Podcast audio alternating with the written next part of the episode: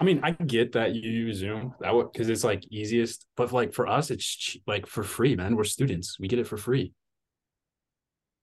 We might get it for free. I don't know. We 100% get it for free. I don't think so. I don't think you get Zoom Plus for free.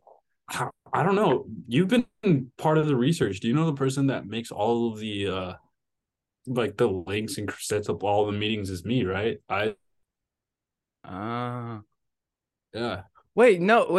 It lets you record past the 40-minute session? I don't know about recording past 40 minutes. I have never done that. I've never recorded for so long. So what's all that shit you were just talking? I don't know.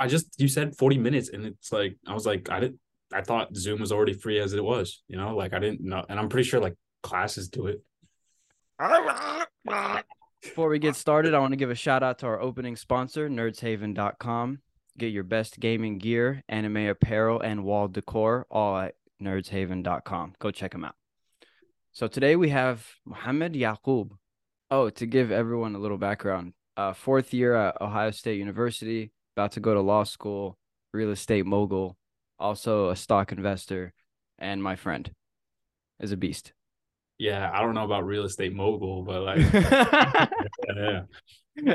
Soon to be. Oh, soon. Dude, so I was watching this thing, and you ever heard the YouTube channel Valuetainment? No, I haven't. It's that guy who did the last interview with Kobe, the tan guy. You know him. Oh, yeah, that guy. That guy was really good. Dude, honestly, now he's turned into like Ben Shapiro.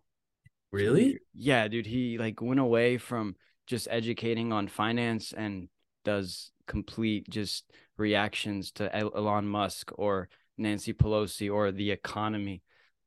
It's weird. I think I'm confusing two guys. I don't know if I've seen them. The like tan stumpy guy.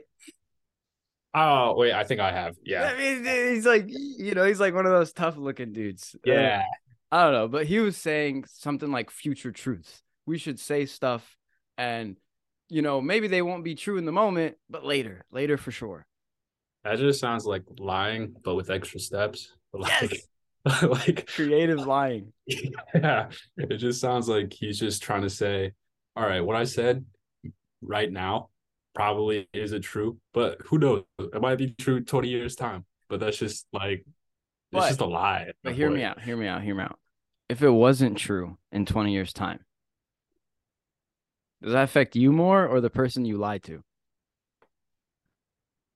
That's a good point. But like, I think it definitely affects, I mean, it depends on the situation. Like if you're saying this stock will go this stock will explode in 20 years time, and that person buys into it. Yeah, dude, definitely the person who was told the lie. But if it's something else, like he was just saying something just to say it, it's definitely yourself, because you're hurting your own reputation. You know what I mean?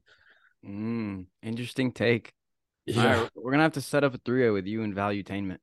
Yeah, exactly. I'll try to just make that quick phone call. But all right, I have a question for you. So we're actually doing this together, but we're doing some research thing. Okay, I want to know specifically, both as a participant and now as an interviewer. Researcher. Yeah, that kind of too. But what specifically about Somali first-generation immigrants do you feel is lacking presently? I think what's cool is that we're seeing, especially like in Columbus and Minnesota, where there's two huge like Somali hubs, we're seeing like the younger generation kind of take up more and more important roles. Like we're seeing more Somali businesses being open, especially in Columbus. We're seeing in Columbus, we just had two people elected, two Somalis, one male, one female, that were both just elected for state representative and the state senate. And like, obviously you have like Ilhan Omar in Minnesota and things like that. And so we're seeing like them growing up and becoming more and more American, and also taking up, room in the American politics as well. So I think those are some serious pluses. But based off of what I've seen, especially in the Somali community in Columbus, I'm seeing a lot of different, I'm not really seeing as much unity as I saw before. Like, I'm seeing a lot more people kind of out in the thick of it by themselves, not really relying on their community and things like that. Or are they getting lost out of like traditional values and kind of more in consumerism and kind of yeah, or they're just trying to they're working like 2-3 jobs at the same time, and and they're not really having much help from their community or things like that, or not really given that many opportunities. And on top of that, I'm seeing people, especially with Somali people, I'm seeing they don't understand that, they don't realize how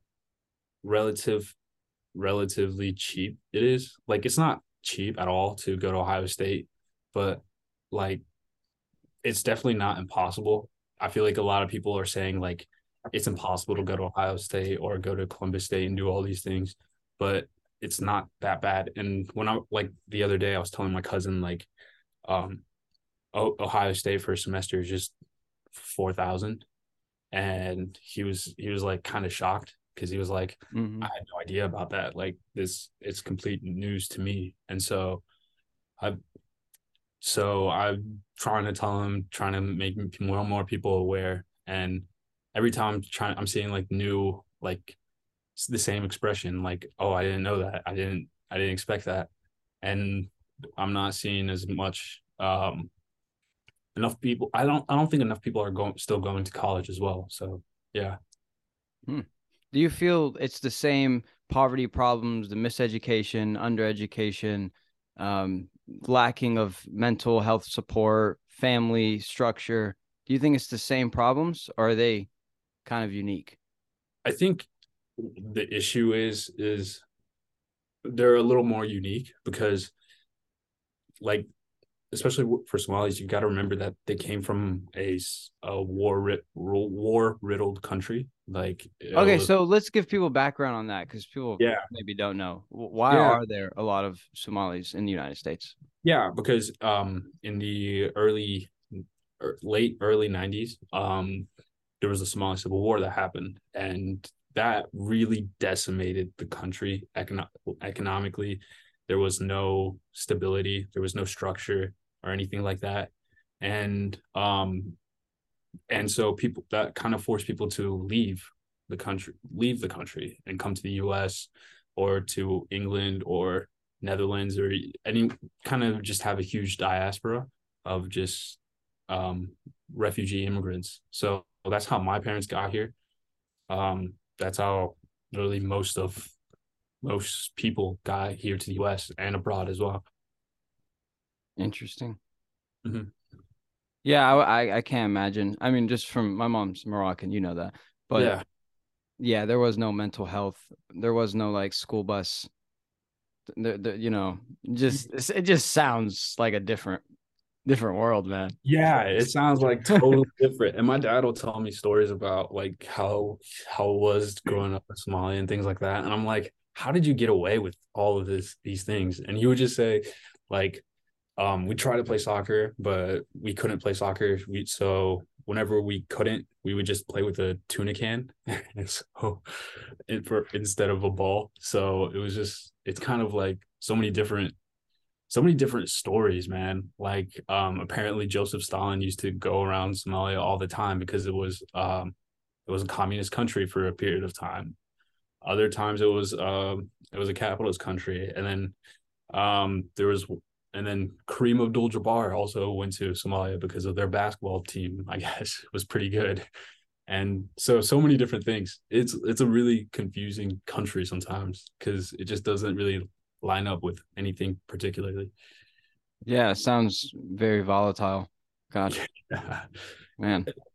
Yeah, it's really confusing at some moments. Yeah. Damn. Okay. I want to transition more now to another topic, but first it involves me telling you a story. Okay. In my Arab cinema class, we were watching this movie. And in the movie, it's about four different perspectives. The Jews, the French, the German, and the Arabs, Muslims specifically. So when we're watching it, I'm not looking for the colonialist sin or the German evil acts, like the ones that spark your attention. I was identifying personally with the Muslim and Arab-looking characters in the movie. And I didn't realize this until we went to discuss it. And like my mind was somewhere else the whole time. Mm-hmm. I was thinking more like the Algerian guy who's getting all the Jews out of France. I thought he was more like badass. I was thinking more like Rambo, Superman. Everyone else was thinking more like, this is cruel history, racism, fascism. And I was like, yeah. But like, to me, that's like said without being said. It's just like, okay, join the club. So yeah, like, what do you make of that? And like, do you find that trouble like watching movies or?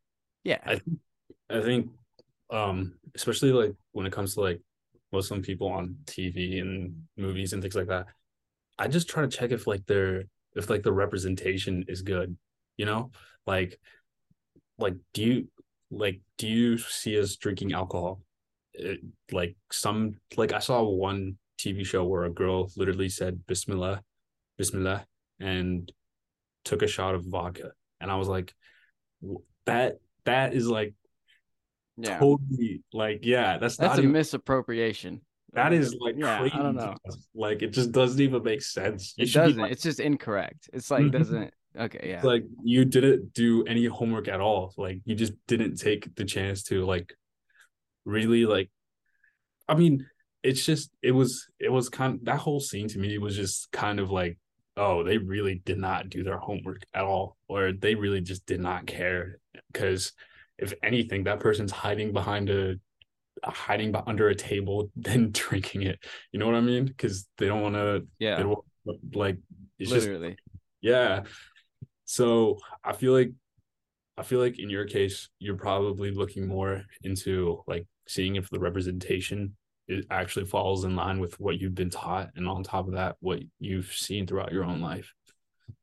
So I think you being Moroccan and of Arab descent gives you another point of view compared to most other people, whereas they see the guy as a you know, as another Algerian, right? You see him as an Arab figure, so yeah. Potentially me figure. Like I see myself more similar to him than I would watching Ryan Reynolds. I don't even know these actors, bro. I was trying. I was really trying. Like I've ever seen a Ryan Reynolds movie, like ever. You gotta watch some of his movies. Some of them are pretty good, man. Like, ooh. I don't know, man. I don't know, dog. So that's I made my roommates watch Rambo. Okay, that is a good movie. It is a classic movie. 2 out of 5 were pissed. Shut up, man. 2 out of 5. That's 40%. Yeah, that is crazy. Rambo is like a classic movie. That's what I was trying to say. Like, dude, this is it right here. I mean. Yeah. As far as the Superman archetype goes, this is it. Yeah, this is it. This is what everything is based off of. Yeah. Anyways, whatever. So I do have another question for you. Mm-hmm. I have my questions lined up. Like these raps, my rhymes. Oh. Because, you know, I'd be spitting on the track. And freestyling. Yeah. MC Tontawi. MC Tontawi. Okay, so take yourself back to 2012, like maybe 2009, before social media and kind of like before Facebook, when you were just still in the real world completely. Mm-hmm. As you begin to see, like I feel like social media helps, you know, videos get out and for us to see different posts, different creators, and kind of know that okay, there is a racial, ethnic, cultural distinctions, divides, conflicts kind of going on somewhere in there. But I think it can get toxic. So as a person using social media to kind of explore the world around them beyond their environment, how exactly do you not get so corrupted with blaming things on race, color, size, ability, speed? Because what you're constantly seeing is elevated versions of things you kind of like, your interests. Like you like anime, here's the best anime. You like working out, here are the best bodybuilders. And it goes like soccer, here's the best soccer players. How would you, what would you tell like a 9-year-old? But not in a way where you're going to say like, don't watch any of this stuff. How would you teach him to manage the exposure? Honestly, I would just be like, go outside, bro. Like, you're not going to find any of those people outside, you know, like outside. Like, look around. You're not going to find a bodybuilder or a huge soccer player. I mean, I think if the child's dream is to be like, all right, I want to be the greatest soccer player of all time. Cool. Like, you know, it should be your every right to try to do your best to achieve that dream. But like, if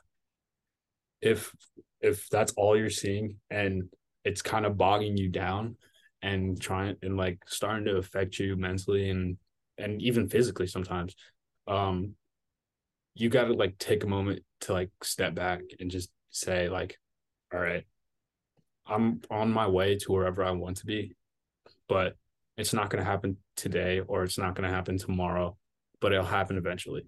You know what I mean? So I think taking a chance, putting down your phone and like stepping outside and just talking to somebody like for even 5 minutes is just, it just opens your world up even more in ways that your phone just can't, you know? And so seeing everyday people go about their everyday lives, it makes you realize that, okay, I'm not that bad. I'm not that, like, I'm not that like casted out or anything like that. I'm just way too self-absorbed in my own phone, in my own world, and just focusing on all the wrong things when I should be out here more. Yeah, I like that you said self-absorbed, because especially today, maybe yesterday, maybe, but today especially, you really can call someone self-absorbed with love. Because there's so many things for you just to get lost in. Oh my God. You can just stay inside your room the whole day, order food, just stay in an enclosed space and just live, even though it's a terrible way to, but yeah, just let the days go by. Yeah, exactly. And you can just only ever do one thing and that's it. And just become totally absorbed into your own ambition, ego, or whatever, yourself. And so it's kind of crazy it is kind of crazy. It's just crazy how everything's changed so much since we were kids in like, you know, 08, 07 and now. It is today. It's completely different. It actually is. Even the 60-cent Coke cans outside of Walmart are gone. Yeah, dude. And on top of that, man, like those Arizona iced teas, they're not even 99 cents anymore. They're like $1 or something. It's like, come on, man. That's like, whack. Exactly. Because like, you know that's just like water and chemicals. I mean, like, exactly. It's like everyone would know that. Mm-hmm. And it's like, this has been the most stable thing in my life. And it just took it away from me like that. It's just unnecessary. Did it somehow. And I was there's something about a screen, bro. It's like changing us. I saw a 60-second fast reel of it was like what AI thinks humans will turn into, and it was literally us just turning into robots. Yeah, and then machines, and then lizards. It was weird. Lizards? Yeah, lizards. It was weird. I don't know. Yeah, that's a weird. Yeah, fact. I don't know. Yeah, I don't know who made it. I just watched it innocently on YouTube Shorts. I just had your whole world just burn in front of you. Yeah. Yeah. It just came crashing down. I get it. No way, man. Because I don't think that that would be the case at all. Like, I think, come on, bro. Like, you think like our next step in evolution is just going to be we become machines? No way. I feel like I don't know, dog. I think computers. I don't think so. I think computers for sure. I don't think so, man. I think we're it, man, because I don't think people want to lose like the ability to like touch and like feel and smell and like see and all that. It's just maybe I don't see the point in it. Yeah. Maybe, yeah. Okay, that is a good point. If we turn into robots, we'd lose our senses. Mm-hmm. Maybe, yeah. Maybe those senses would be something else. Like, I mean, yeah. They already are like electric signals. Because technically, that's everything. Apparently, all right. That was a good point, actually. The senses part. Yeah, man. I mean, I don't want to lose my ability to touch and feel. You know, that sucks. Yeah. God, I want to thank you for coming on. Hey, I appreciate it. Thank you, sir. Yeah. I want to thank you guys for tuning in. My name is Mohammed Tontawi. This is Mohammed Yaqub. I'll see you next time.